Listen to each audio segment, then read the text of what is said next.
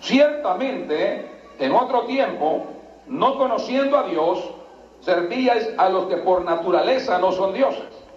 Mas ahora, conociendo a Dios, o más bien siendo conocidos por Dios, ¿cómo es que os volvéis de nuevo a los débiles y pobres rudimentos a los cuales os queréis volver a esclavizar?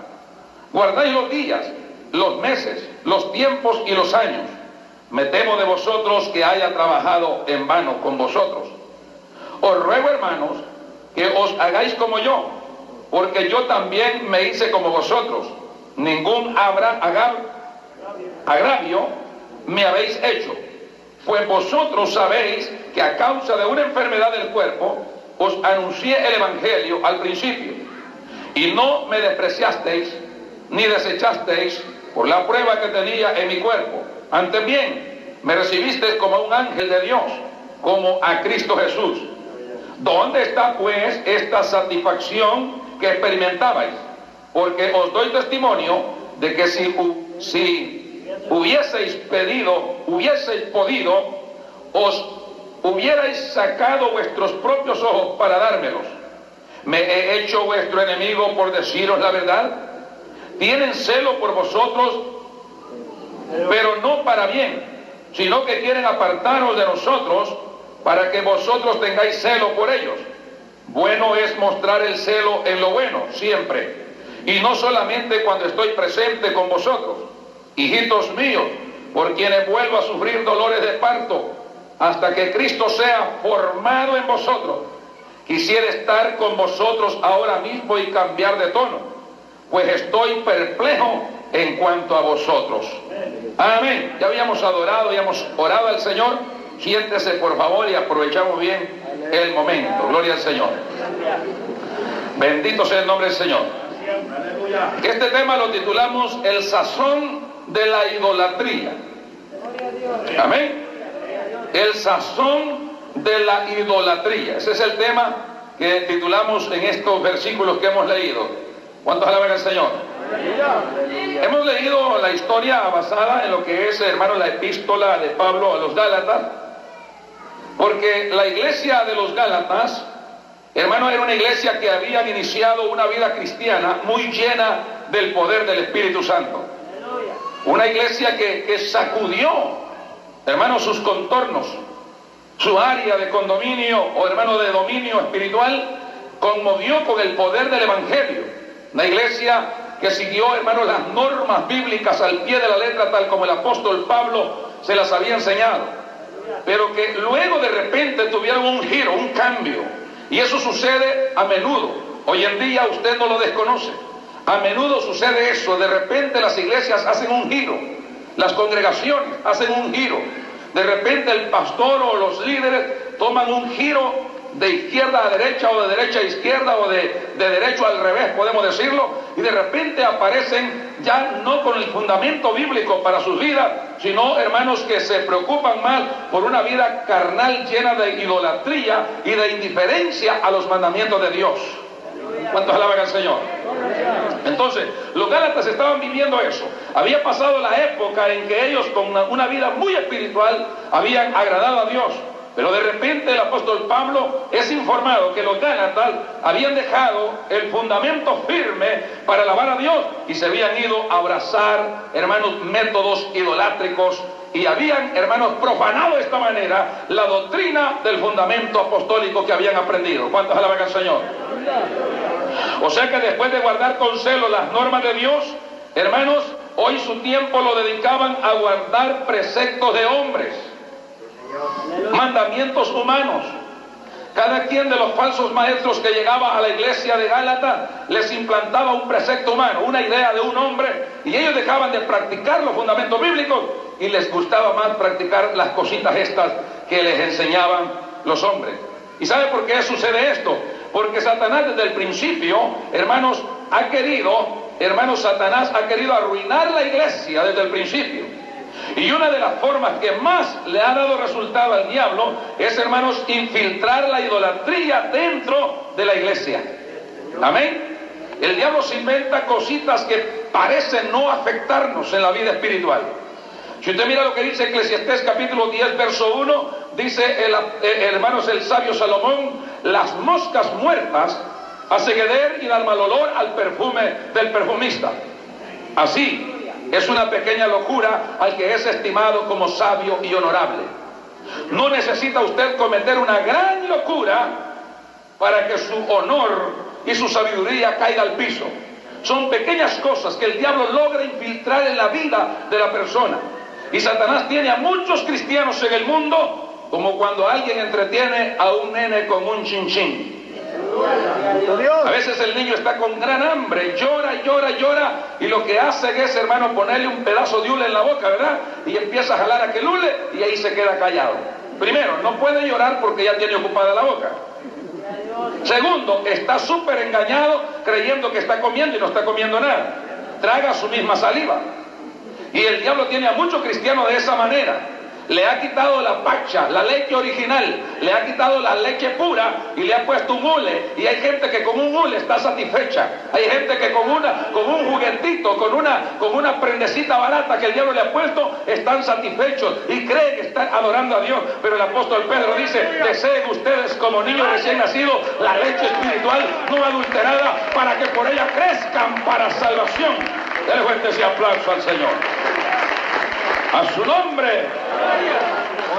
Entonces el diablo, hermanos, está tratando de meter tantas cosas dentro de la iglesia. Por eso hoy día una buena parte de la iglesia, hermanos, practica un evangelio mezclado de idolatrías y de indulgencias y prácticas que a Dios no le agradan. Amén. El apóstol Pablo recomienda cuando escribe a los Corintios en el 6:14 en adelante, dice, no se unan en yugo desigual con los incrédulos. No se mezclen con los incrédulos. No hagan tactos o pactos o contactos con los incrédulos que los van a llevar a alejarnos de mí. Eso es lo que está diciendo el Señor ahí. No sigan la corriente que el mundo inventa. No sigan en pos de, los, de las artimañas de Satanás. Eso es lo que está diciendo. Porque no hay compañerismo o no hay comunión entre la luz y las tinieblas, entre la justicia y la injusticia. No tiene ningún compañerismo, ninguna comunión Cristo con Satanás, ni el templo con los ídolos. ¿Cuántos alaban al Señor? Porque vosotros sois el templo del Dios viviente. Diga conmigo, soy templo del Dios viviente. ¿Cuántos se sienten privilegiados de ser el templo de Dios? Dele fuerte ese aplauso a Él. A su nombre. Como Dios dijo, habitaré y andaré entre ellos. Y seré su Dios. Y ellos serán mi pueblo. Por lo cual, salid de en medio de ellos, dice el Señor, y no toquéis lo inmundo, y yo os recibiré, y seré para vosotros por Padre, y vosotros me seréis hijos e hijas, dice el Señor Dios Todopoderoso. Entonces dice el capítulo 7, verso 1, puesto que tenemos tales promesas, limpiémonos de toda contaminación de carne y de espíritu, perfeccionando la santidad en el temor de Dios. A su nombre. Bendito sea el Señor. Entonces ahí está Satanás, hermano, metiendo tantas indulgencitas baratas y ahí está la gente embelesada en cosas que no debe de estar. Cuando el sabio Salomón describe la historia de la Sulamita, de la Sulamita y de, hermanos, y del rey, del esposo, dice, eh, eh, el esposo dice, átenme las zorras pequeñas, en el 2.5 de Cantares, átenme las zorras pequeñas esta es la noche que usted y yo vamos a manear un poco de sabandijas pequeñas y la vamos a echar fuera de nuestra vida. ¿Cuántos alaban al Señor? Debe fuerte gloria a Dios en esta noche. Está dispuesto a atar los ratones pequeños que acaban con su vida. ¿Cuántos están dispuestos a atar las zorras que destruyen su vida? Amén. Fíjense que Salomón no dijo, amárreme las osas grandes o las zorras grandotas, no dijo, las zorras pequeñas, porque son las que echan a perder las vides y nuestras vides ya están en cierne. O sea que cuando no damos frutos en la vida es porque hay unas zorritas por ahí comiéndonos las raíces. Usted está dando fruto. Levante la mano los que están dando fruto. Mira qué poquitos. Y muchos de los que la levantaron se atrevieron a hacerlo sin dar nada. Alabado ¿Cuántos están dando fruto? Ahora la pregunta es, ¿bueno o malo? Porque Juan dijo, todo árbol que no da, no dijo que no da fruto, dijo que no da buen fruto. Porque hay gente que le parece que está dando fruto, pero no sirve. Otro día estaba poniendo una, comparación yo antes de venirme. Estaba con un hermano que me estaba ayudando limpiando el, solarcito de la casa. Y me fui ya días, no bajaba por ahí por el solarcito yo. Amén. Yo, hay veces que, no conozco ni la casa mía. Y llegué a, un palito de, de, papayo, de papaya, allá, que más o menos tiene como unos 250 de alto, así. Pero ese palito de papaya tiene unas papayonas así. Un yo me quedé asustado y tuve que cortar unos palos y ponerle unos puntalitos, ayudarle al palito que no se vaya a caer. Pero cinco metros más al lado aquí está otro palito de papayo que es así de grueso, como siete metros de alto, y lo que tiene arriba es un charral de nido de aguacachilla. Y unas cuatro papayas pirulas de esas tullidas redonditas así. Y entonces le dije al muchacho, metémele el machete al pie, picalo y lo tiras al otro lado, eso no sirve. Y eso es lo que Dios está dispuesto a hacer con todos aquellos que solamente están empompándose y creciendo en materia, pero no dan frutos buenos para Dios. ¿Cuántos alaban al Cristo de la gloria? A su nombre. Entonces nosotros tenemos que dar una vida agradable a los ojos de Dios. El apóstol Pablo les está diciendo a esta gente, ciertamente en otro tiempo cuando ustedes no conocían a Dios, servían a lo que por naturaleza no es Dios. Amén. Mas ahora, conociendo a Dios, o mejor todavía que esto, siendo conocidos por Dios, ¿cuántos creen que somos conocidos por Dios? Ahora la pregunta es, ¿por qué querer volveros a esclavizar otra vez a los débiles rudimentos de este mundo a los cuales te queréis volver a meter? Y le dice, guardan los días, guardan los meses, guardan los años. Me temo que con ustedes yo trabajé en vano. No crean para que el apóstol Pablo haya sentido que su, su esfuerzo y su trabajo ya era casi en vano. Es, que da dolor, hermano, ver a la iglesia después de estar en una vida espiritual, en una vida de carisma, en una vida, hermano, llena de chequina de Dios, en una vida fructífera, y después verlos embelesados en tanto materialismo y en tantas cosas modernas que han aparecido. Hermano, parece que todo el trabajo fue en vano. Pero yo le voy a decir en esta noche, no todo el trabajo es en vano. Siempre habrá una parte de la iglesia que, que conservará los principios de la doctrina de Dios. Siempre habrá un remanente y ese remanente está por aquí o no. Hay de ese remanente, déle fuerte ese gloria a Dios y usted es ese remanente que guarda la palabra de Dios a su nombre. Fuerte ese aplauso si para él. A su nombre. Guardáis los días. De ahí vienen los holidays.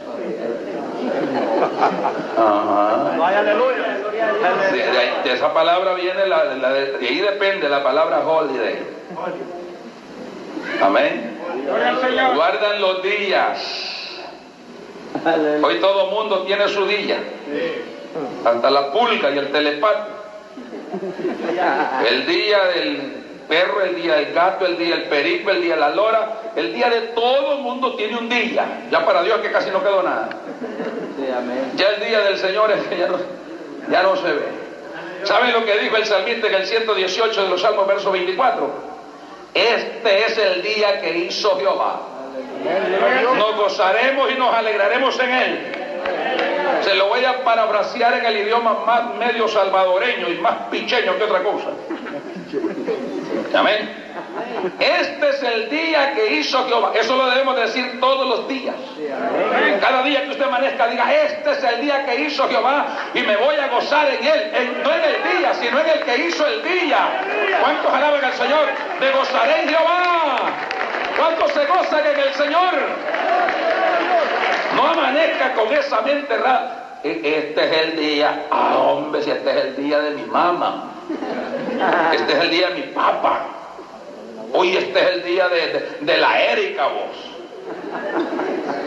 Si usted puede ver conmigo lo que dice Romanos 1, vamos a ir entrándole a esto ya, porque el tiempo avanza. Romanos 1, 20 en adelante. Aleluya. Ya me fallan algo los, los reflectores a mí, pero está bueno, aquí está bien clarito, puedo leer todavía así. Gloria al Señor, aleluya. Dice acá, porque las cosas visibles, Romanos 1, 20 en adelante, porque las cosas visibles de Él, su eterno poder y deidad, se hacen claramente visibles desde la creación del mundo, siendo entendidas por medio de las cosas hechas, de modo que lo que De modo que no tienen excusa, pues habiendo conocido a Dios, no le glorificaron como a Dios, ni le dieron gracias, sino que se envanecieron en sus razonamientos, y su necio corazón fue entenebrecido, profesando ser inteligentes o sabios, se hicieron dundos, ¿verdad? Se hicieron necios o, o tontitos, con cariño. Y cambiaron, oiga bien esto hermano, cambiaron la gloria de Dios, del Dios incorruptible, en semejanza de imagen de hombre corruptible, de aves, de cuadrúpedos y reptiles, por lo cual también Dios los entregó a la inmundicia, en las cuales, o en la concupiscencia de su corazón, de modo que deshonraron entre sí sus propios cuerpos, ya que cambiaron la verdad de Dios por la mentira, honrando y dando culto a las criaturas antes que al Creador, el cual es bendito por los siglos. Amén. Amén. Es el grave peligro que la iglesia corre cuando mira las cosas de hermanos, eh, los preceptos idolátricos modernistas como algo que no afectan en la vida cristiana. Poco a poco te vas alejando de la verdad de Dios, poco a poco vas abrazando la mentira, poco a poco le das la espalda a Dios y cuando acuerdas, mi hermano, estás honrando al hombre, estás honrando a una mujer, estás honrando cualquier cosa, pero menos a Dios. Pero aquí vive el Señor que siempre tiene que haber una iglesia que honre, que ame y que respete a Dios con toda su mente, con toda su fuerza, con toda su alma y con todo su corazón. Dale fuerte esa gloria a Dios en esta hora. Guardáis los días. Y como decíamos, hoy cada uno tiene su día. Yo quisiera que empezáramos a hablar de los días, no de los días de apellido, ¿verdad? Sino de los días que existen por ahí. ¿Cuántos alaban al Señor? En la iglesia se han introducido tantos cultos del paganismo que la iglesia los celebra con gran ahínco y esmero. Y son cultos paganos, que se le da matiz de cristianos. Yo sé que con este mensaje me voy a ganar la amistad retrógrada del 50% de los que están aquí y el 80% de los que van a oír esto después en la grabación. Pero ese no es mi problema. Mi, problema sería que no se lo diga. ¿Cuántos alaban al Señor? Por ejemplo, tenemos de dónde viene la práctica esta de los días, de conservar días para criaturas y no para Dios. ¿De dónde viene? Viene, hermanos, originalmente viene desde los tiempos babilónicos. Desde allá fue que se inventó que cada muñeco, cada santo tuviera un día, o cada ocasión tuviera un día, o cada, hermanos, hazaña tuviera un día. Y ahí se fue esto acumulando el calendario de puro san, san, san, san, san, san. Usted va a ver ahora el calendario romano, casi no hay un día que no tenga un san o una san. Amén. Y en el espacio donde no hay uno en el mes, entonces ahí le colocan en que sea un zancudo, pero tiene que ir alguien con sangre. Y parece ser que la iglesia cristiana ha ido arropando todo eso. En cierta oportunidad yo tuve hermanos allá, los que son de, de allá por Olomega, conocen un caserío que se llama El Espino. Allí en El Espino hay una congregación de renovados carismáticos. Y yo estuve predicando una campaña y les hice el reto a los líderes religiosos de conversar con ellos, lo cual lo aceptaron. Los dos pastores encargados, dos muchachos, lo aceptaron y nos reunimos enfrente de una ramada de la ermita.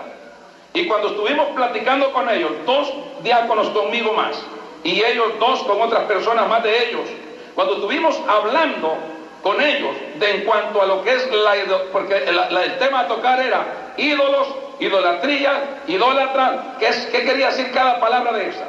Y cuando yo empecé a tocarles todo esto, ¿sabe cómo ellos se me empezaron a zafar bien fácilmente? Me dice, mire, mire, lo que quiero que usted entienda es que nosotros pertenecemos a la renovación carismática.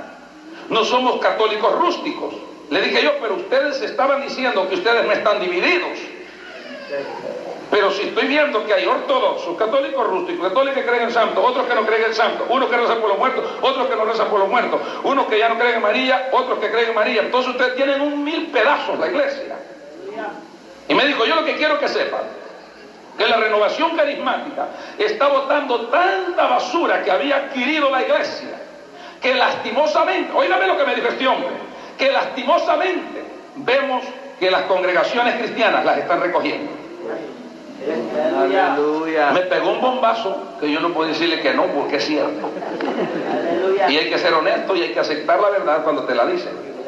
No porque tal vez tú la estés viviendo, pero el que tienes al lado tuyo la está viviendo. Tal vez tú no la vives, pero tu suegra la vive.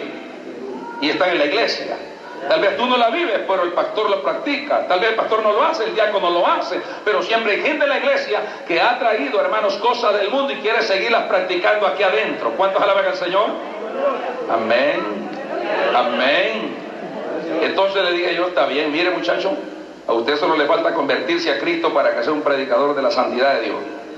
¿Sabe que este muchacho estuvimos platicando? Y el año pasado, como en noviembre del año pasado, yo recibí una carta de ese muchacho de Texas, porque él se dejó allá del país, se vino para, para Estados Unidos, donde él me testifica que ahora está trabajando como líder en una iglesia cristiana, se convirtió a Cristo. Amén. Gloria al Señor. Entonces, pues, le quiero decir, hermano, que hay tantas cosas. Y por ejemplo está el día, por ejemplo, vamos a hablar un poquito del día de las madres. Aleluya. Aleluya. Gloria al Señor. El día de las madres. Y usted me va a ver como un anticuado, gloria a Dios. Aleluya. Aleluya. Gloria al Señor. Amén. El día de las madres. ¿De dónde depende el día de las madres? El día de las madres no es nada nuevo. El Día de las Madres es el culto más viejo que tiene la religión pagana. El culto más antiguo de la religión pagana. Existe desde allá por el capítulo 9, días 11, por el 11 de Génesis. Oiga desde a dónde. En aquellos tiempos existió una mujer que se llamaba Semirán, la cual se casó con Nimrod, el hombre que llegó a ponerse delante de Dios como un guerrero, quiere decir contra Dios. El hombre que se jactó en ser como un dios y tomó dominio en Babilonia, donde hoy, hoy se conoce bíblicamente como Babilonia, donde se levantó la torre de Babel. Y este hombre murió. Y cuando él murió, hermano, Semirami se metió a vivir con uno de sus capitanes o, sacerdotes paganos y salió embarazada. Y cuando salió embarazada, ella dijo que Nimrod se había encarnado en ella que era una reencarnación la que había sucedido, porque ella había concebido sin tener relación con nadie, que era un engendro milagroso. Entonces todo el mundo lo aceptó así y desde ese momento se reconoció ella como la diosa madre y el niño que dio a luz, al cual se le puso por nombre Tamuz, ese niño recibió el nombre de niño Dios. Y desde entonces, de esa época para acá, Semirami aparece en las, en las grandes pirámides, en las grandes estatuas, sentada sobre una piedra, con su niño en los brazos y una palma en su mano, una palma así, una palmerita en su mano. Esa es la idolatría que se sembró desde todo el tiempo. Y esta Semirami se ha venido conociendo a través de la historia por la distribución de lenguas que hubo desde Babel hacia acá, se ha venido conociendo con un montón de nombres. La muñeca no cambia, lo que cambia son los nombres. Amén y se le dedicó un día como llamado el culto a la Reina Madre de los Cielos. Ese es el culto, el nombre verdaderamente del culto. Miren, la madre está un poco brava conmigo ya. Entonces, viene ese día, hermanos, del día de Semirami. Quiere decir, es conocida, por ejemplo, por los chinos, es conocida como Changmu, por los chinos, o la Santa Madre para los chinos. Changmu, eh, para los eh, germanos, los de Germania la conocen como Erta.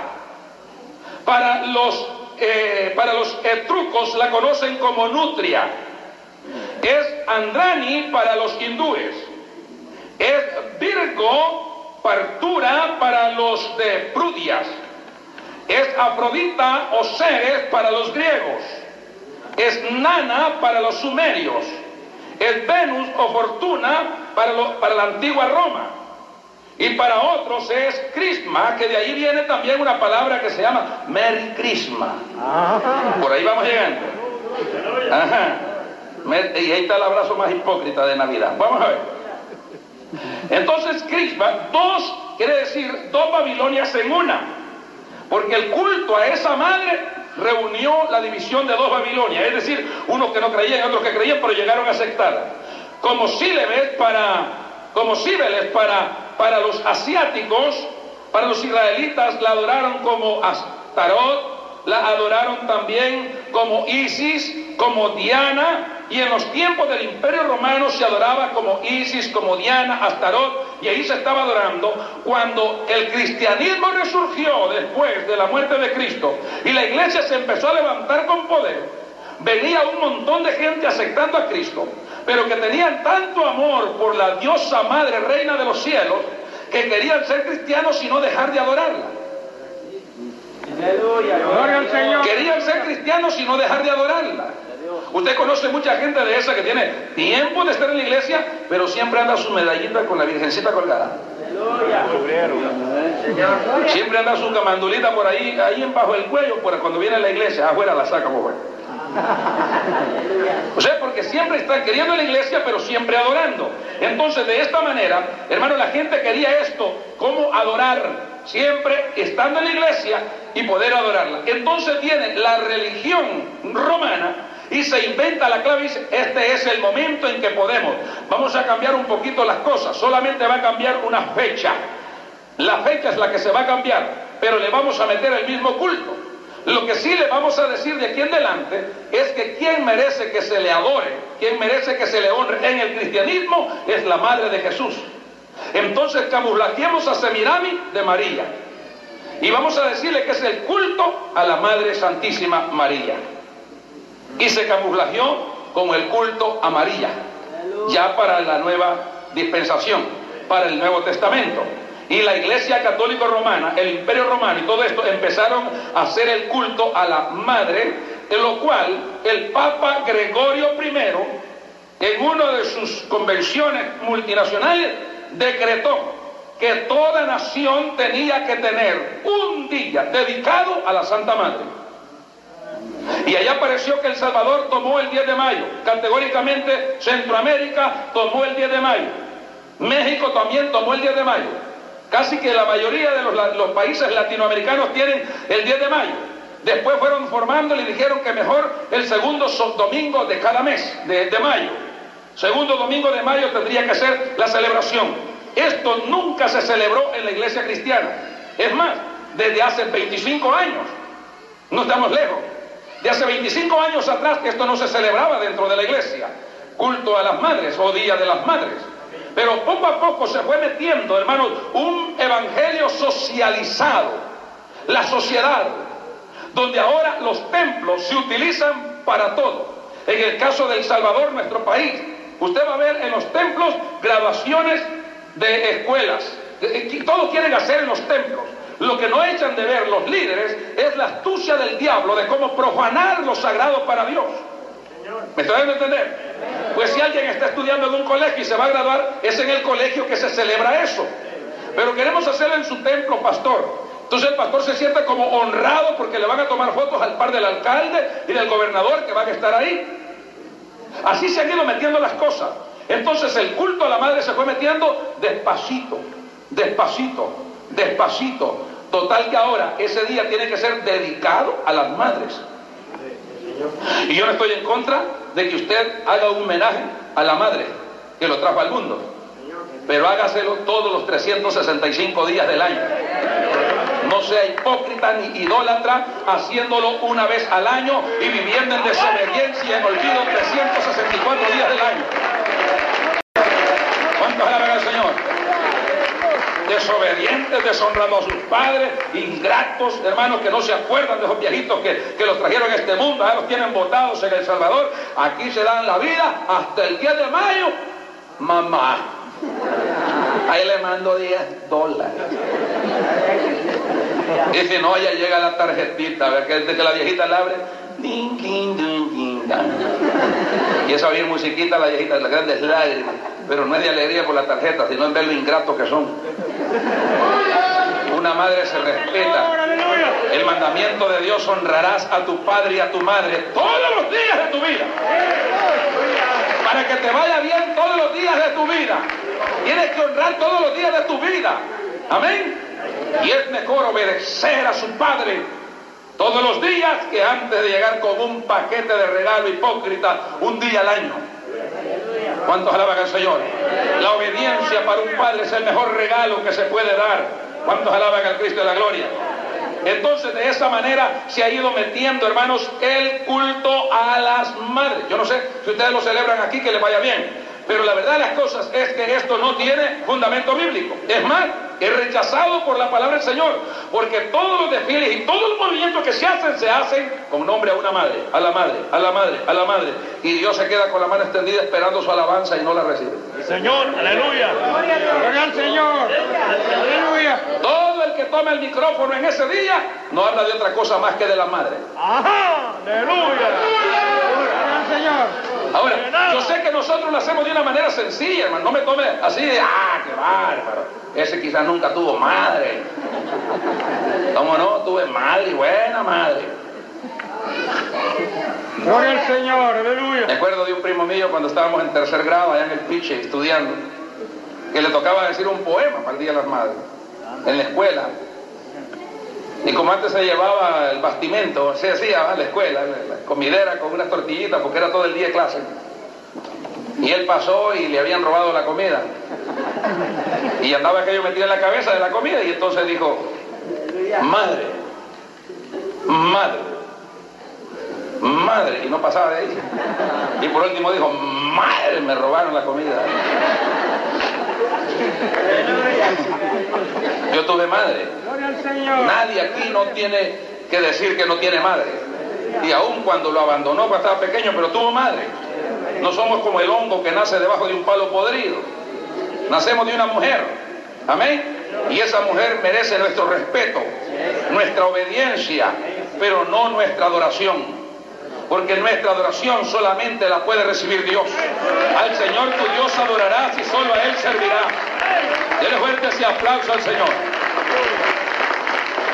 Estimúlela, abrácela siempre, háblele lo más seguido que pueda si la tiene en otro país, llámele lo más seguido que pueda, agradezcale por haberlo traído al mundo. Y si ha vivido en desobediencia con ella, pues mañana mismo una tarjeta de 10 dólares, una buena llamada y que sus lágrimas sean de corazón. Si la tiene cerca, abrácele y dígale, madre, te agradezco por ser mi madre. Y quiero que reconozcas que tú no eres de 10 de mayo, tú eres de todo el año. ¿Cuántos alaban al Señor? A su nombre sea la gloria. A su nombre. Entonces, hermano mío, nosotros tenemos que entender esto, que es, nosotros lo vemos como algo normal, pero Satanás se ha salido con la suya. Ha logrado meter un culto camuflajeado. Cuando se, se celebraba el culto a la reina madre, todo el mundo tenía que ir donde estaba la muñequita con un presente y ponerlo en su mano que tiene así, tiene así, aquí, ahí se lo ponían, o si no en los pies. Y es lo mismito que estamos practicando ahora. Se pone la madre ahí y entonces ya viene y ahí se le entrega todo adelante. De una manera como más viva, ¿verdad? Más natural. Con cámara a los lados. Se vale cabecear como el cherequeco, cuando no se puede decir amén. De igual manera, surge en 1870 en el concilio, hermanos, que el Papa, eh, eh, el Papa Bonifacio VIII, Bonifacio VIII, en 1870 decretó en su concilio que hizo él, decretó el día de la infalibilidad papal donde se, aceptó en todo el mundo que el Papa era alguien que no erra, alguien que nunca miente, alguien que nunca falla, que es infalible. A partir de esa fecha, de la infalibilidad del papado, también apareció otro papa que vino después de este, que era Benedicto XIV. Benedicto XIV dijo, es el anterior Benedicto de este otro Benedicto que está ahorita. Sí, este es 16, el Benedicto 16. Benedicto, Benedicto, perdón. Y entonces viene el, 14, el 14 dijo que mundialmente tendría que haber un día en cada nación en el cual el Papa fuera solemnizado. Y de ahí nació el Día del Santo Padre.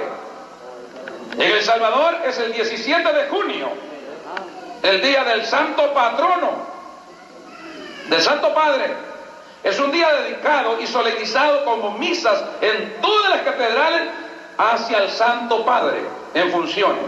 Por otro lado está la iglesia cristiana celebrando el Día del Padre. Aleluya. Gloria al Señor. ¿Verdad que cuesta decir amén cuando lo estamos viviendo? Sí, cuesta. Cuesta. Yo le dije que íbamos a chocar en muchas curvas aquí. Pero póngase los cinturones para que no se me salga el asiento. ¿Cuántos alaban al Señor? Entonces aparece ahí el Día del Padre.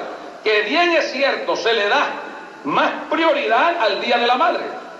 Nótelo bien claro eso. Se le da más prioridad al Día de la Madre que al Día del Padre. Por el dicho aquel que dijo la abuela, ¿verdad? Hijo de mi hija, mi hijo será. Hijo de mi hijo, en duda estará. Entonces no se sabe si es padre o qué. Así dicen que dijo la abuela, no fui yo, fue la abuela. No sé qué abuela, pero alguien lo dijo. Entonces, ahí sale lo que es el culto al Padre, desde el 1870, no es nuevo. No estamos practicando nada nuevo, son mañas viejas. Una de las cosas que yo veo, hermano, es la sencillez con la que nosotros caemos en las redes. Porque si el diablo renovara sus artimañas, pues yo dijera, bueno, tenemos razón si esta nunca la había usado el diablo, estrenándola con nosotros más. Pero el diablo nunca ha estrenado una artimaña, usa las mismas desde el Edén para acá, las mismitas, las mismitas armas todas mojosas y los pega todavía. ¿Qué tal si el diablo tuviera capacidad de renovar sus mañas? No, si no las renueva, son las mismas. Mire, Pablo le dice a Timoteo, pero temo que como la serpiente engañó a Eva, vuestros sentidos también se han apartado de la verdad de Dios. Está diciéndole, así igualita, las mismas mañas que el diablo usa ya, las está usando ahora y te puede engañar. Cuídate. ¿Cuántos alaban al Señor? ¿Cuántos alaban al Señor en esta preciosa noche? A su nombre.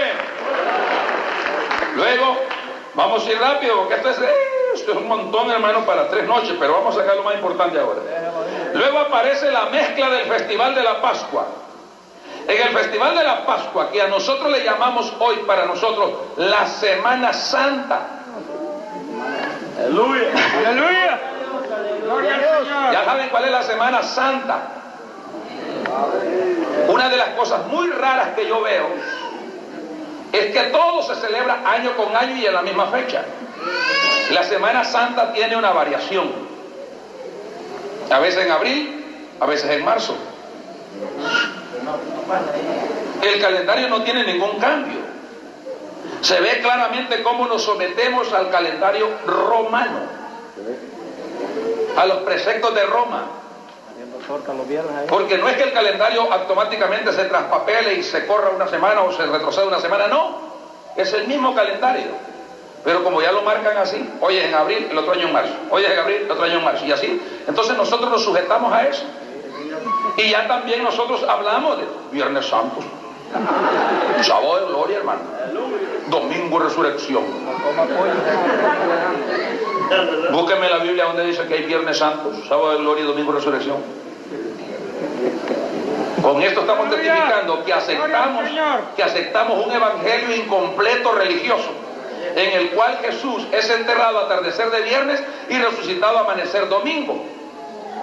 ¿Está tres días y tres noches ese Cristo en el corazón de la tierra? Búsqueme por favor los tres días y tres noches de atardecer de viernes, amanecer de domingo, por favor. Si pasa la noche del viernes y la noche del sábado nada más, ¿a dónde está la otra noche? Jesús no puede mentir. Jesús es perfecto en su palabra. Y dijo, señal yo no les voy a dar, más que la señal del profeta Jonás, que así como Jonás estuvo tres días y tres noches en el vientre del pez, el Hijo del Hombre estará en el corazón de la tierra tres días y tres noches y luego resucitará. ¿Se me fueron? Dele fuerte ese aplauso entonces al Señor. Alabado sea. Aleluya. En primer lugar, en todos los escritos del Nuevo Testamento donde se habla de la resur- resurrección de Jesús, En ninguno de ellos se habla de que él haya resucitado el domingo, sino que aún todavía no había aclarado el día cuando las mujeres llegaron y ya no lo encontraron. Es más, una de ellas lo, lo confundían con el panteonero. Y a otras como las que viven por acá les dijo el Señor, ¿por qué buscan entre los muertos al que vive? Porque la gente anda más perdida que otra cosa a veces. ¿Por qué buscan entre los muertos al que vive? En otras palabras, Dios le está diciendo que no tenés que estar en el culto y que estás haciendo en esta playa. Y no tenés que estar en la doctrina, en el consejo bíblico y que estás haciendo en este parque asando carne. ¿Por qué andas entre los muertos buscando al que vive? Gloria al Señor, aleluya. ¿Cuántos buscan al que vive entre los que viven? Ah, Porque Dios es Dios de vivos y no es Dios de muertos. Dele fuerte ese aplauso al Señor.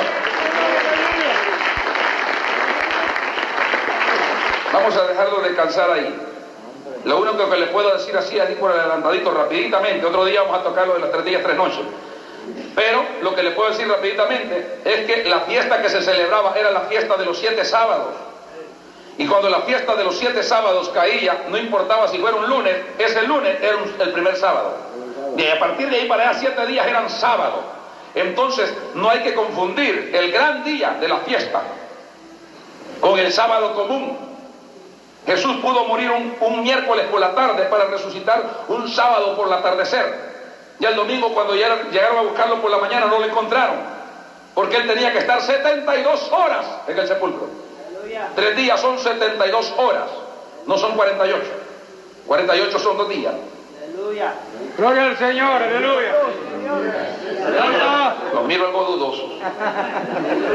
Pero entra la mezcla. Ahora, ¿qué se celebra en esta mezcla? El festival Atamuz. Amén. Entra lo que es el festival Atamuz. Lo que viene a ser, hermanos, la torta de pescado en Viernes Santo. ¿Y que acaso el pescado no es bueno en otra fecha? Claro que sí. Pero tenemos que encargar el pargo dorado desde allá del Salvador para tenerlo. Y cuando no lo hallamos, aunque sea de ese condimento macorni, le echamos a la masa para que eche tujo a pescado. Porque tiene que ser sopa de pescado. Adorando a Tamuz y al dios Dagón, el dios de la fertilidad. Pero usted no tiene que adorar a esos demonios. Adore al Dios que lo hizo a usted. ¿Cuántos alaban al Cristo de la gloria? Y luego allá aparecen los... La Biblia dice, instruye al niño en su camino. ¿Sabes que sí? No dice, déjalo que crezca para que adivine cuando sea grande. Nada menos, nada menos, la semana pasada yo andaba con un hermano en una tienda. Y pude ver a un pastor con su familia. No era Chente Hernández, no, por favor no me lo miren. Los niños agarrando trajecitos de Halloween. Y yo pensé que al llegar allá, uno se convierte en pesquizón y lo hacen pecar a veces.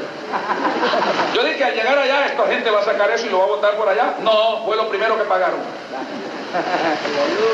Lo primero que pagaron. Yo creo con más seguridad que los ayotes ya estaban en la casa. Después vamos a hablar un poquito de. Halloween. Que mucha gente ya la mira como que trajo la máscara aquí. Tan bravísimo. Dale fuerte aplauso al Señor.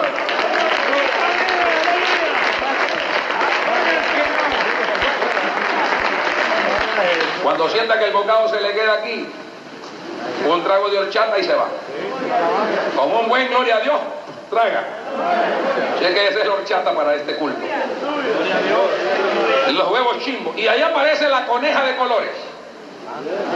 Más que todos los norteamericanos, porque hay que aclarar esto, hermano. Muchas veces nosotros, es que los americanos, y americanos somos todos, hermano. Aunque tengamos cara de pupusa o de tortilla o de tamalpisque, somos americanos. Desde Argentina hasta Canadá somos americanos. Estos son norte y nosotros somos centro, pero somos todos americanos. Los norteamericanos son los que más practican algunas cosas que nosotros, los hindúes casi ya, los indios, hemos adoptado y queremos vivir una vida muy americanizada. Ni el inglés podemos hablar bien. Tenemos un grave problema porque se nos olvidó el español también. Gloria al Señor, aleluya. ¿Y a dónde te encontrás, hijo? Aquí dice Oneguay.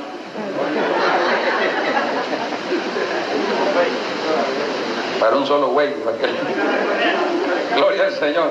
Entonces la coneja aparece por ahí con puros colores y los niños tienen que andar siguiendo una coneja por el terreno del solar de la casa. Esa es una tradición del festival de la supuesta Semana Santa. Y después viene también, hermanos, los panes al horno o con carnita al horno o con panes horneados. Hay que hacer quesadilla, hay que hacer totopostes, hay que hacer todo esto. Usted va a ver allá en las iglesias, por ejemplo, yo hubo un día que le llaman sábado de, de gloria. Yo llegué a buscar una hermana anciana, diaconisa, para ir a orar por un enfermo. Nos habían llamado por una hermana enferma y teníamos que llevar una anciana que fuera con nosotros. Amén. Y entonces llegamos a la casa y dice, no, no está. ¿Y dónde está? Donde la doña Julana, la, rezadora del cantón. Entonces llegamos de la rezadora del cantón a buscarla y layo a la hermana con el bolinillo batiendo huevo y, le digo, hermana, hermana Julana, no digo el nombre porque ya me lo van a contar. hermana Julana, le digo yo, y me volteé a ver me dice, ahí quédese hermano, usted ha de ser vista fuerte y me va a chirlear esto. Más chirle que usted piensa que está eso. Ahí quédese, hermano. Hasta yo no podía entrar porque podía ser fuerte la vista y le iba a echar a perder el chilate. Allá estaba. ¿Cómo? ¿Qué diferencia puede haber si la diaconisa con la rezadora estaban celebrando las mismas torteadas, las mismas paneadas, haciendo todito? ¿Cuántos alaban al Señor? Y ahí viene la jalea de frutas, la miel de jocote, la miel de mango, de plátano y todo eso. Hermano, que es una celebración puramente a lo que es el demonio este de Tamuz. Tamuz. Se me fueron sin tomar en cuenta el día de playa. Ya que no solo el pescado tiene que estar seco, ellos también se van a echar una soleada bien raleados allá, encalzonetados. Y allá anda la hermana en puros chores y tanga y a la iglesia viene de largo, ay, qué santa, Señor la reprenda. ¿Que acaso Dios, que acaso Dios no está allá también? Dios es Dios de lejos y Dios de cerca. Vivo yo, dice Jehová, que soy Dios de lejos y Dios de cerca. Y aquel que teme mi nombre será exaltado. Dale fuerte ese aplauso al Cristo de la gloria. A su nombre. Y ahora vamos con el Festival de Invierno, conocido como la Feria de Navidad. Si se refiriera al nacimiento de Cristo no fuera Navidad, fuera Natividad. Porque para mencionar nacimiento no puede ser Navidad, sino natividad. Usted no puede decir, por eso dice uno, el día de mi natalicio, tiene más sentido esa palabra.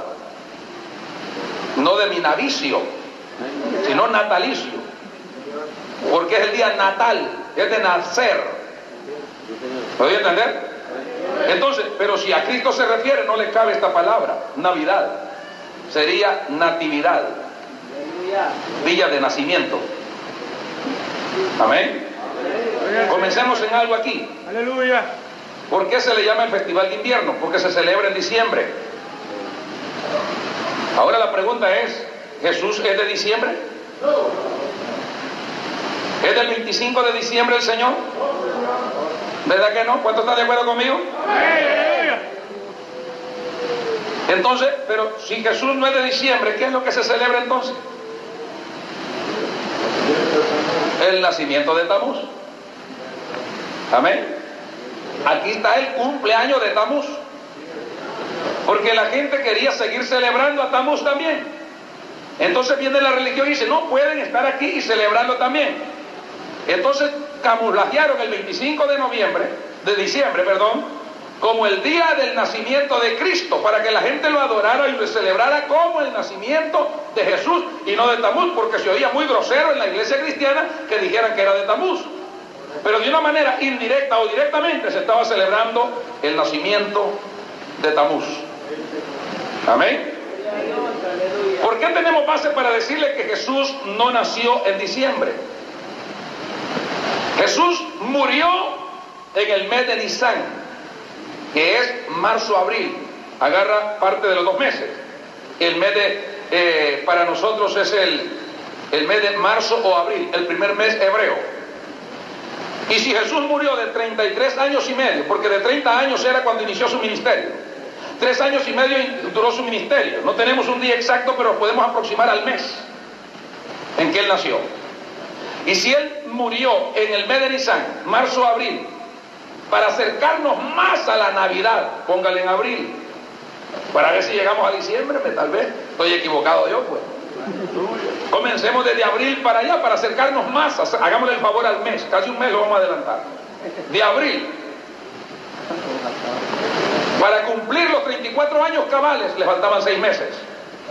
Así rápido.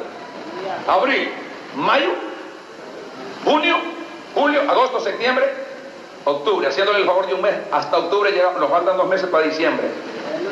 Y la Biblia nos dice que era sietillo. Por favor. Entonces no es de diciembre. Primero. Segundo. Segundo. No podía ser de diciembre porque el movimiento de José y de María de Nazaret a Jerusalén fue por la, hermano, la convocación para el censo. Y un rey tenía que estar loco para mover la gente de todas las provincias. Porque era como de 200 mil, 700 personas las que vivían en todo lo que era el condominio de Jerusalén y sus alrededores. Pero cuando se convocaba para un censo o para una fiesta, se congregaban más de 8 millones de personas.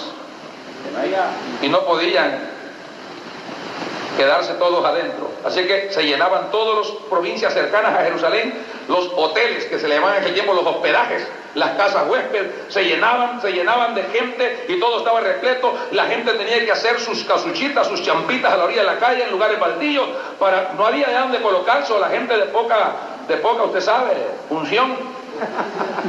Eh, eh, tenía que quedarse por ahí durmiendo en las orillas de los terrenos vacíos, baldíos. Allí pasaban la noche para seguir ellos su día de fiesta o el compromiso que tenían de, empadronarse. Ahora, eso es lo que estaba sucediendo. ¿Cree usted que el rey iba a llamar a la gente sabiendo que esta gente quedaba en la calle cuando en diciembre está la nieve hasta la olla? El frío está que mata. Primero. Segundo, la Biblia dice que los rebaños estaban en las montañas. Y para el día de invierno de diciembre, todos los pastores traen los rebaños a sus apriscos en sus casas. Nadie tiene un rebaño afuera. Y la Biblia dice que los rebaños pastaban en las montañas.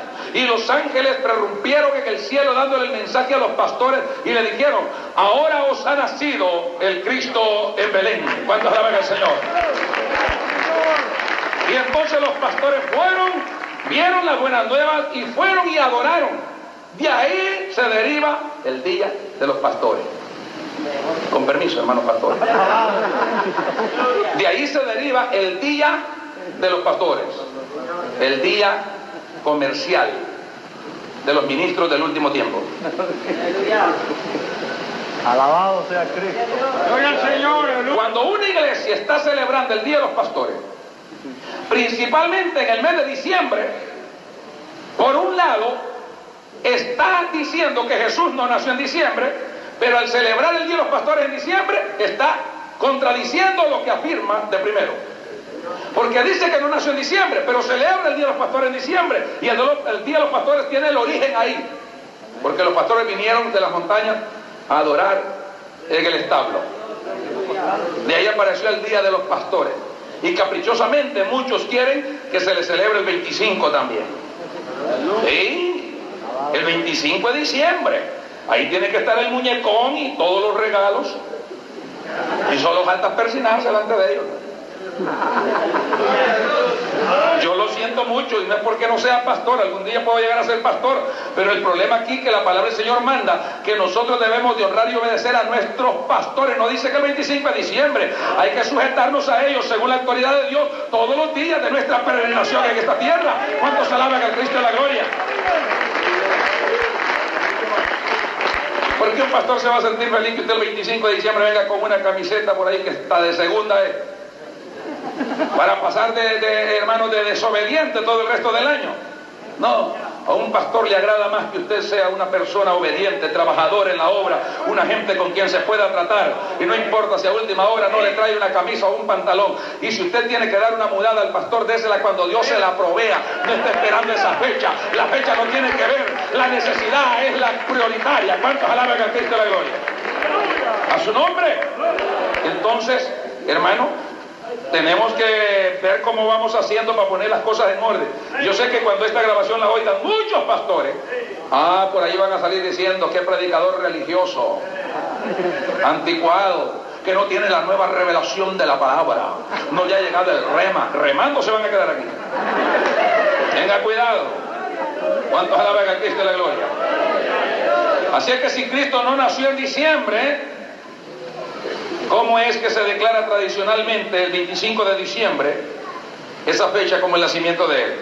No es nada más ni nada menos que celebración al niño Dios. Pero ¿quién se llama niño Dios desde hace casi seis mil años? Tamuz. Ahí está Tamuchito. Tamuz. Usted va a ver ahora a Tamuz en muchas partes.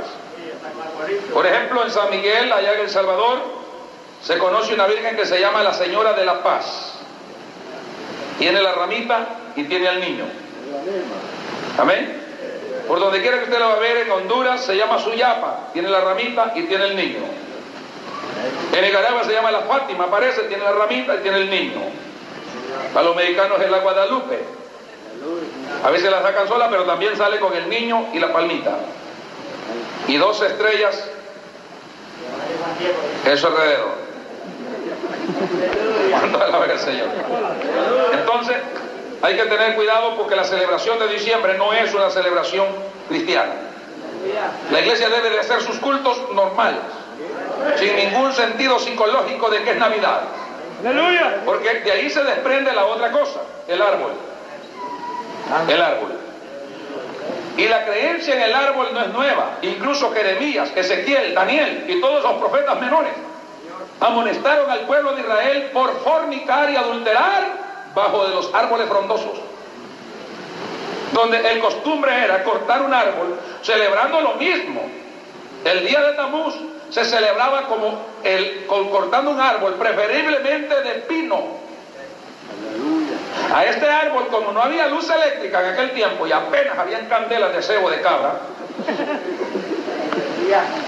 Tenía que ponerle, hermanos, al arbolito mensajes escritos en hojas de papiro o de cuero curtido, donde el vecino le mandaba al otro vecino, feliz día de Tamuz.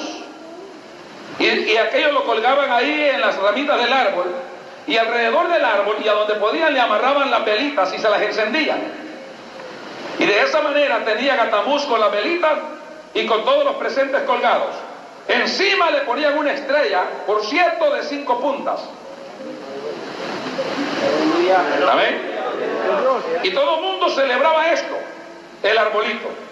Si usted va a ver hoy en la iglesia, desde ya después de Halloween, muchos cristianos empiezan a comprar los juegos de luces de colores y su arbolito lindo y en la esquina y hasta dentro de muchos templos. Usted va a ver los altares, el árbol de Navidad pispileando. Y hoy de una manera el árbol les está diciendo, así te hace la conciencia infeliz, vas para el infierno. ¿Cuántos alaban al Señor?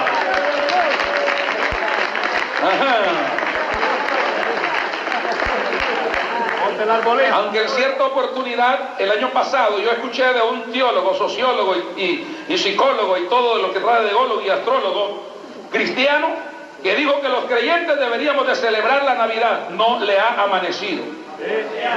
Sea el más reventado, perdón, el más reverendo. Sea el psicólogo más enorme del mundo, el teólogo más tremendo, sea el hombre más entendido que se crea las escrituras, cuando viene fuera del contexto bíblico, Señor, lo siento por usted, lo siento por su mensaje, pero no se lo puedo aceptar. Mucha gente está esperando que alguien se lo diga. Oh, si el hermano Julano lo dice, el hermano Julano no se puede equivocar, que acaso es Dios. El único que aquí no se equivoca se llama Dios. Amén. Amén. Entonces ahí tenemos los poquitos de colores. Ahora son tarjetitas que ya se compran hechas. Todo está más fácil, ¿verdad? Y luego las velitas. Tocando lo que son las velitas, tengo que hablar de velitas. Bueno, está bueno. Vamos a votar. Dios. Si yo me muriera, que no quiero morir, y al estarme velando, usted llega a mi vela, que yo no espero vela, y mira que estoy rodeado de velas encendidas, como cristiano, ¿qué sentiría usted? ¿Mm? ¿No lo ve bien? ¿Verdad que no? No lo ve bien. Porque no es que él era cristiano y ¿por qué lo tienen con velas? Las velas se les ponen a los ciegos.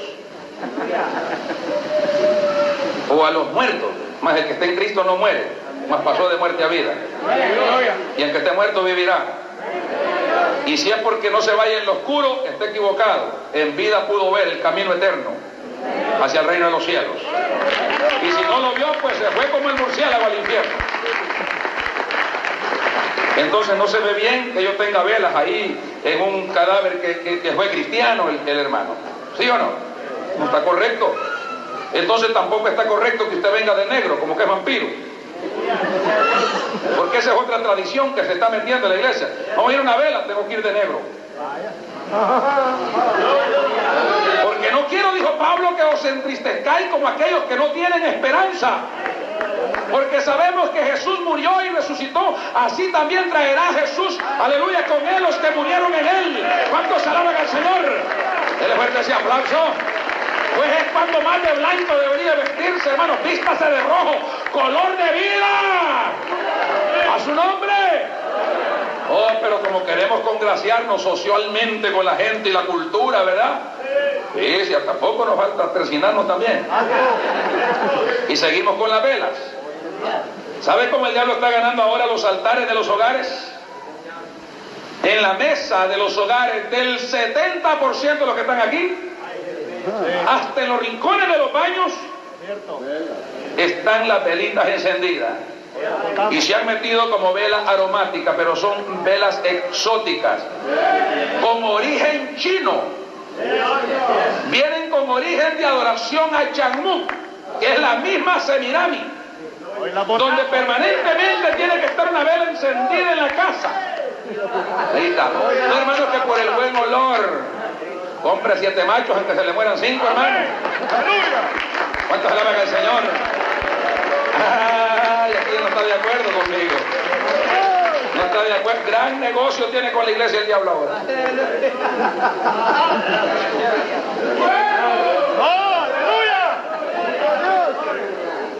¿Siguieron aquí conmigo?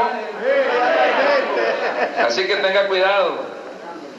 Las velitas, los panes con carne y los cohetes. Como aquí no lo dejan reventar cohetes, se va para El Salvador. Ahorra todo el año para ir a billete allá. Y lo va a ver evangelizando a los mundanos. Mire, amigo, no queme su dinero. La Biblia dice que no gaste su dinero en lo que no es pago y su trabajo en lo que no sabe, amigo. Yo antes quemaba el dinero como usted. Por lo menos ese se fuma 15 cigarros al día. Gasta 100 dólares al año. ¿Y usted que gasta 500 cuando va a Salvador en un solo día? Quemado también. Por lo menos aquel se fuma los sesos y usted nada. Ahora, la gente que viene de los famosos encuentros son recibidos con cohetes. Hoy los cohetes no solo tienen prioridad en Navidad, sino que todos estos falsos apóstoles que han aparecido por ahí reciben a las princesas y a los príncipes con cohetes, una sola cohetería. Tenga cuidado, hermano. ¿Cuántos alaban al Señor? Y entonces, esa es una, hermanos, terminamos ahí con lo que es el famoso Año Nuevo. Amén. Los abrazos más hipócritas se miran el 31 de diciembre a las 12 de la noche. Los abrazos más hipócritas, las palmaditas más hipócritas, son el 31 a las 12 de la noche. Qué lindo es que yo a esa hora estoy dormido. No me preocupa. Y para decirle a usted, para decirle a usted, para decirle a cualquiera que lo aprecio y lo amo, se lo voy a decir a cualquier hora del día y cualquier día que Dios me provea verlo cerca. Le amo en el Señor. El ósculo tiene que ser permanente. ¿Cuántos alaban al Señor? Oh, feliz año nuevo.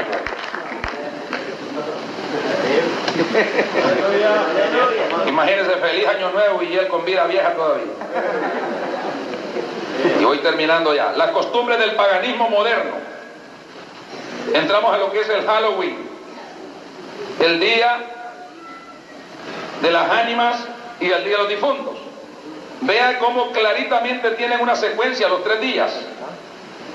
Tres días en secuencia. 31, primero y dos. No tienen ni un día de por medio. Están seguiditos. Y desdichadamente yo he podido ver el 2 de noviembre hasta gente, no, no sencillamente cristianos, predicadores, con una percha de corona de ciprés en la nuca, caminando hacia los cementerios para coronar.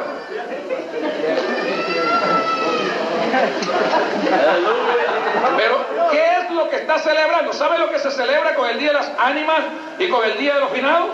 Porque son dos días muy diferentes. Primero, se celebra lo que es el desgolladero, el descuartizadero, el sacrificio de humanos el 31 de octubre. Por eso es que el primero se tiene que celebrar el Día de las Ánimas, es decir, de las almas que fueron decapitados, muertos, torturados por los brujos el 31 de octubre para convertirlos el 2 de noviembre ya como finado. Allá aparece lo que es el día de los finados o el día de los difuntos. Y cuando usted está celebrando con coronas eso, usted está diciéndole al diablo que está bueno lo que hizo el 31 de octubre, con niños y mujeres inocentes, con hombres inocentes. Pero el Señor reprenda al diablo en esta hora. Lo vamos a reprender con la autoridad del Espíritu Santo y lo vamos a echar fuera con todas esas astucias de la mente de los creyentes. ¡Fuera! En el nombre de Jesús fuerte ese aplauso si es para el Señor. A su nombre, los días de Halloween. Y ahí entra la tajada de ayote en dulce. No, yo no celebré eso usted, pero come ayote. Esos días. El ayote no es malo. Ayote parece con leche, dice el hermano. Pero puede ser bueno. El ayote en noviembre es más rico porque en noviembre es que sale. Amén. Pero fíjense que tiene que escoger la fecha que se lo va a comer. Porque el día que el diablo lo está haciendo con celebración, usted entra. Usted entra, de alguna manera, voluntaria o involuntariamente entra. Y de ahí viene, hermanos, después del Halloween, porque ya el tiempo está avanzando. Y de los días de las ánimas, ánimas fieles que en pena están, son fieles y están en pena. Aleluya. Vamos a entrar con los cumpleaños. ¡Ay, ay, ay! ¡Alábalo! de cumpleaños. En la Biblia encontramos tres, tres cumpleaños. Y en los tres no hubo nada de bueno. Los únicos tres cumpleaños bíblicos. Está el cumpleaños de los hijos de Job. Cuando el mayor estaba cumpliendo años ese día les cayó la casa encima a todos y murieron. Está el cumpleaños del faraón. Ese día se le quitó la cabeza al panadero del faraón. ¿Por qué no se la quitó al copero? Piensen eso. Tuvo que morir el panadero. Un simbolismo de que tenía que morir el que daba lo bueno. Cuando el cumpleaños de Herodes se le arrancó la cabeza a Juan el Bautista. ¿A quién se le arranca cuando usted celebra uno? aleluya. Entonces, para simbolizar la decapitación de cumpleaños, compramos una piñata.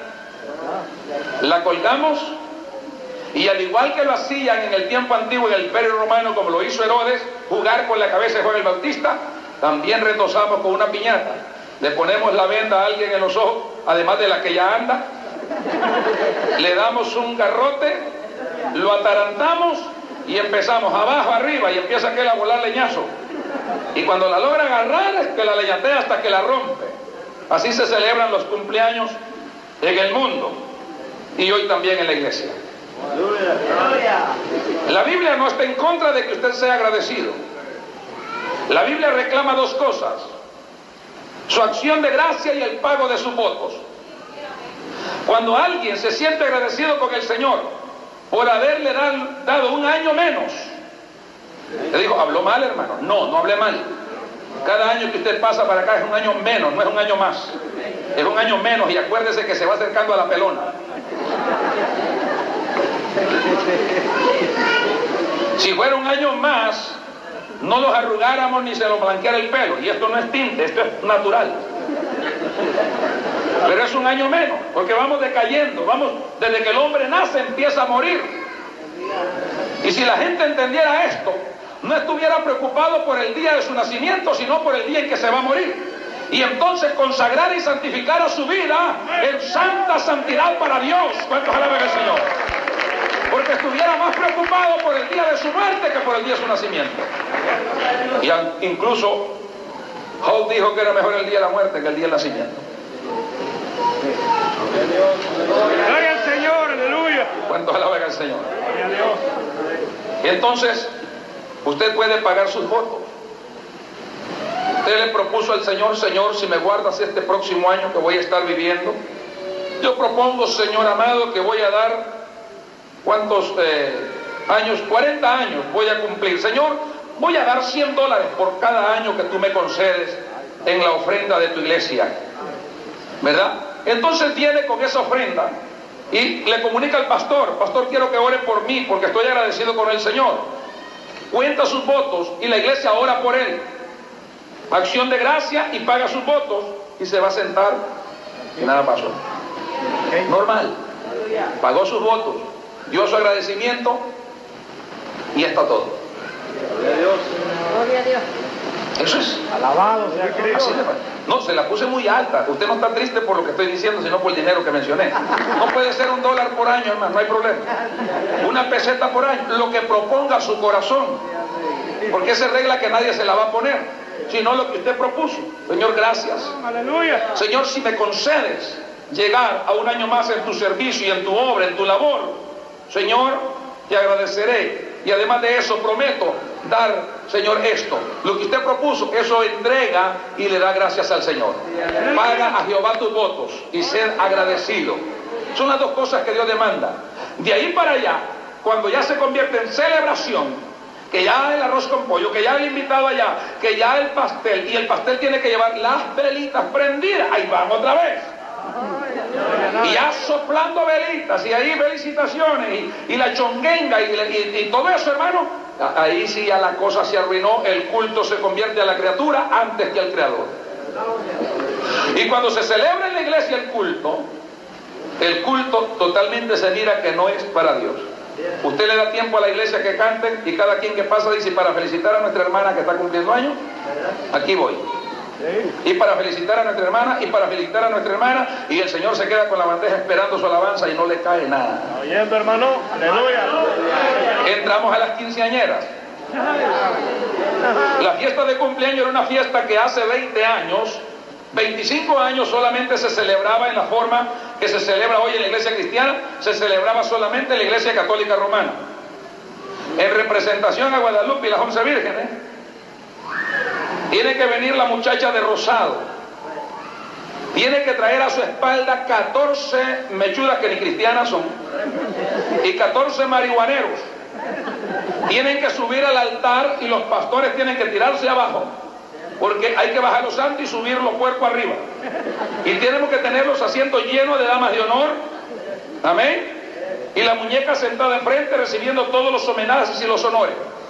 De alguna manera los padres ignoran lo que están haciendo con esa criatura. Los psicólogos dicen que cuando se le celebran los 15 años a una adolescente, porque esa es la fecha de la adolescencia, dice que el padre de alguna manera le está diciendo, hija, al partir de este día tú eres libre y haz con tu cuerpo lo que quieras. Y por eso es que tan prematuramente nuestra juventud se está perdiendo. Porque las niñas piensan que al celebrar los 15 años ya, el primer día del año 16, ya ellas tienen ya su libertad, ya hermano, ya el dominio de padre ya no es lo mismo, ya quieren tomar sus propias decisiones, pero no es así. Aún las leyes terrenales, acá dice que tienen que ser 18 años. ¿Por qué no celebran los 18 mejor? ¿Por qué no celebran los 14? ¿Por qué no celebran los 11? No, tienen que ser los 15.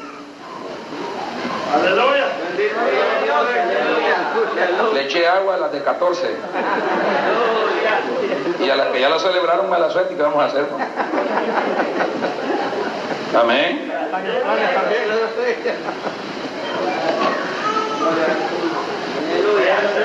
Las bodas en la iglesia son bodas religiosas y no cristianas.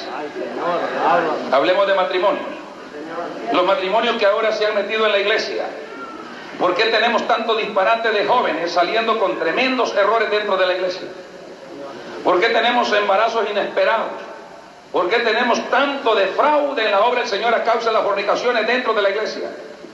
Es porque los jóvenes desean casarse, pero cuando miran el alto costo de un matrimonio en este tiempo, deciden mejor meter las cuatro. Es un refrán que. Deciden mejor meter la pata, dicen algunos. Deciden mejor cometer el gran error de caer en pecado. Y ahí es donde sale la propuesta. Vámonos y después reconciliamos porque nos sale más barato. Porque comenzando desde los padres de familia, le han metido en la cabeza a la niñita que no sabe ni bañarse todavía, que tiene que pedir vestido de 5 mil o 10 mil dólares, limoncina de 3 mil dólares, y tiene que pedir, hermano, todos los vestidos para el montón también de damas de honor, padrinos y madrinas que tienen que acompañarla.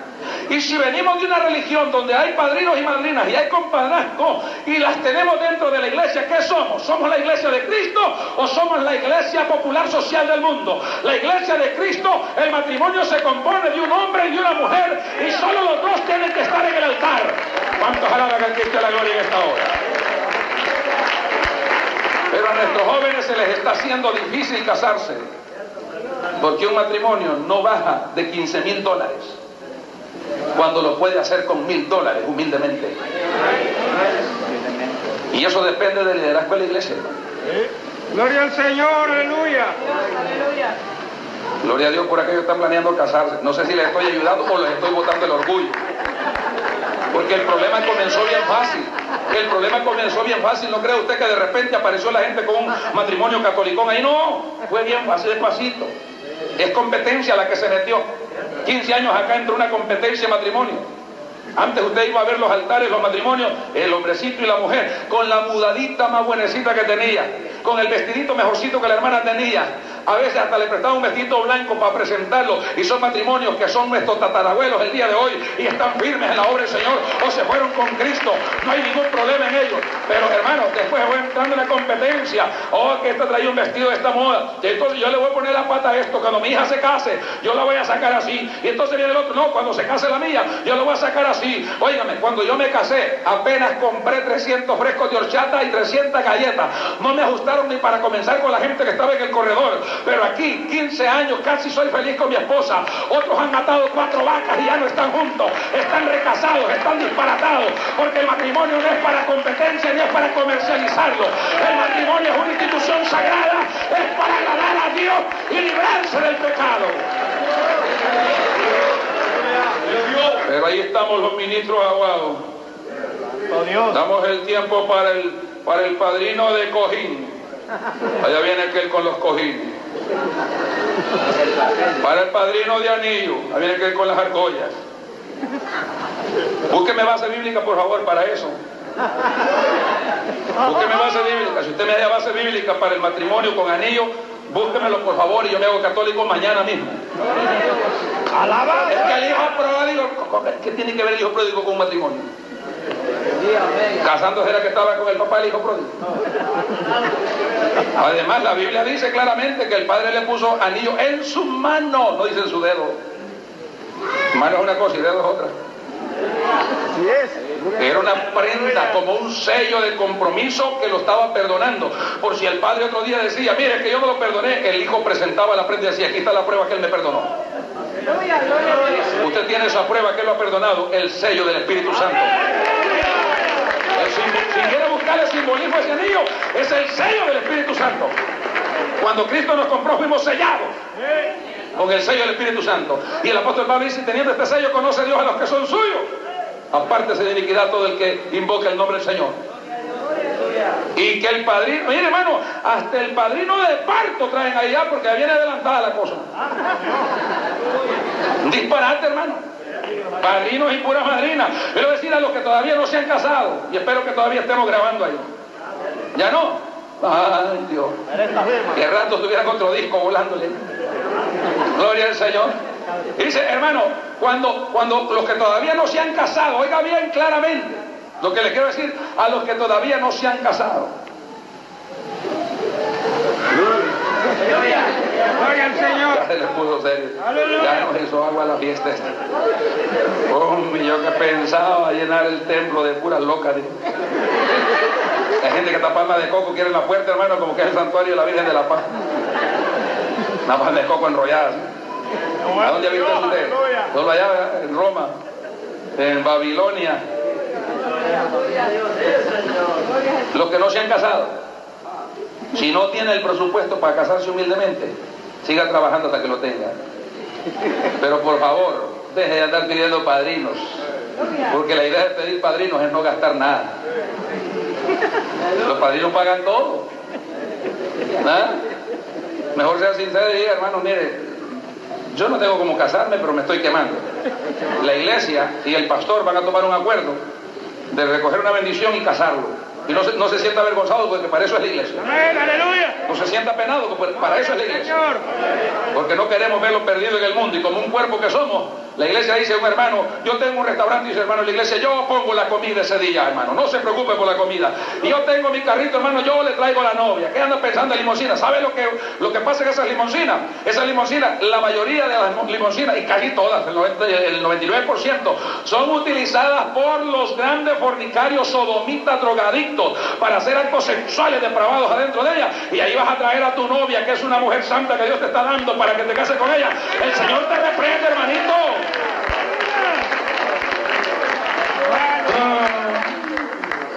Ya hasta la suegra está Oh, gloria al Señor. Y allá aparece el lazo. La boda con lazo. Y ahí están amarrando los dos terneros. Eso de lazo solamente se ha visto en el papado, allá al otro lado. Ay, Señor. Aquí vale tu palabra. Aquí dijo el Señor Jesucristo que tú sí sea sí, tú no sea no. Y cuando el ministro te interroga y te dice, promete delante de Dios, eso es lo que Dios junta. Eso es lo que Dios junta. El matrimonio que Dios junta es el que el ministro evangélico le dice, promete delante de Dios y de los hombres que están acá guardarte solamente para Él hasta que la muerte los separe. Y tiene que decir, si no considera, diga que no, pues. Pero si dijo sí, ese es un lazo. Porque las palabras del hombre son lazo. Lo que usted dice es un lazo. Usted se enlaza con su misma palabra, pero va a traer un mecate como que anda siguiendo vaca golosa para traerse el pescuezo, para que dos meses más tarde estén separados. No, mi hermano, mejor sin lazo y unido por Cristo. ¡Qué anticuado ese predicador! ¡Qué anticuado ese predicador, hermano! Aleluya. Bueno, aleluya. Dejemos descansar a los novios y ya voy a terminar. La celebración de los baby shower. Hablamos de los católicos que bautizan a los niños inocentes. Pero hay cristianos que están más tontos que los católicos. ¡Aleluya! Se me fueron, hermano. No le pido disculpas porque yo uso un vocablo bien católico, de la Biblia católica. Aleluya. Fato, inocente, ignorante. Ellos dicen tonto, así. Es la palabra correcta. A nosotros los ofende a veces. Pero estamos más atrasados que ellos muchas veces. Porque el católico, por lo menos, lleva al niño todavía todo lleno de sarro en la cabeza, echarle agua allá. Pero ya lo lleva en los brazos. Y hay cristianos que le están echando agua dentro del vientre de la mamá todavía. Aleluya. Abominación a Jehová es. Aleluya, gloria a Dios. Y este sí se le hizo shower en la cruz. Baño de niño quiere decir eso, baby shower. Baño de niño, bautismo de niño. Y usted lo está bautizando sin haber nacido. Averigüe quién está más adelantado. Hoy a la iglesia se ha metido el diablo tan grueso, hermano, que hay que echarlo afuera en el nombre de Jesús. Que todas las tradiciones paganas se han metido para que hasta la mayoría de predicadores ahora andan haciendo oraciones pagadas. Se tiene que pagar la oración. Entonces es parte de la idolatría pagana donde las indulgencias se compran y las oraciones se compran. Ore por mi muerto, ore por mi padrino, ore por mi... Pero aquí está la limosna, no, mi hermano mío. Aquí dijo el Señor, de gracia recibiste, da de gracia. ¿Cuántos alaban al Señor? De gracia recibiste, da de gracia. Usted no tiene que pagarle a nadie. Óigalo bien claro esto. Usted no tiene que pagarle a nadie porque ore por usted. Usted le decir, hermano, aquí le traigo esta ofrenda para que ore por mi mamá. No, el Señor reprenda al diablo. Humíllese y sea fiel a Dios para que Dios escuche su clamor. Dele fuerte ese aplauso. Póngase de pie, póngase de pie, hermano, póngase de pie. Gloria al Señor, aleluya. Padre, te damos gracias en esta noche. Llegamos hasta ahí, Dios mío, con esta enseñanza. Es muy profunda, Señor, pero nos quedamos hasta ahí. Porque queremos esta noche orar por tu pueblo. Aleluya. En el nombre de Jesús. En el nombre de Jesús, Padre, te damos gracias. Aquellos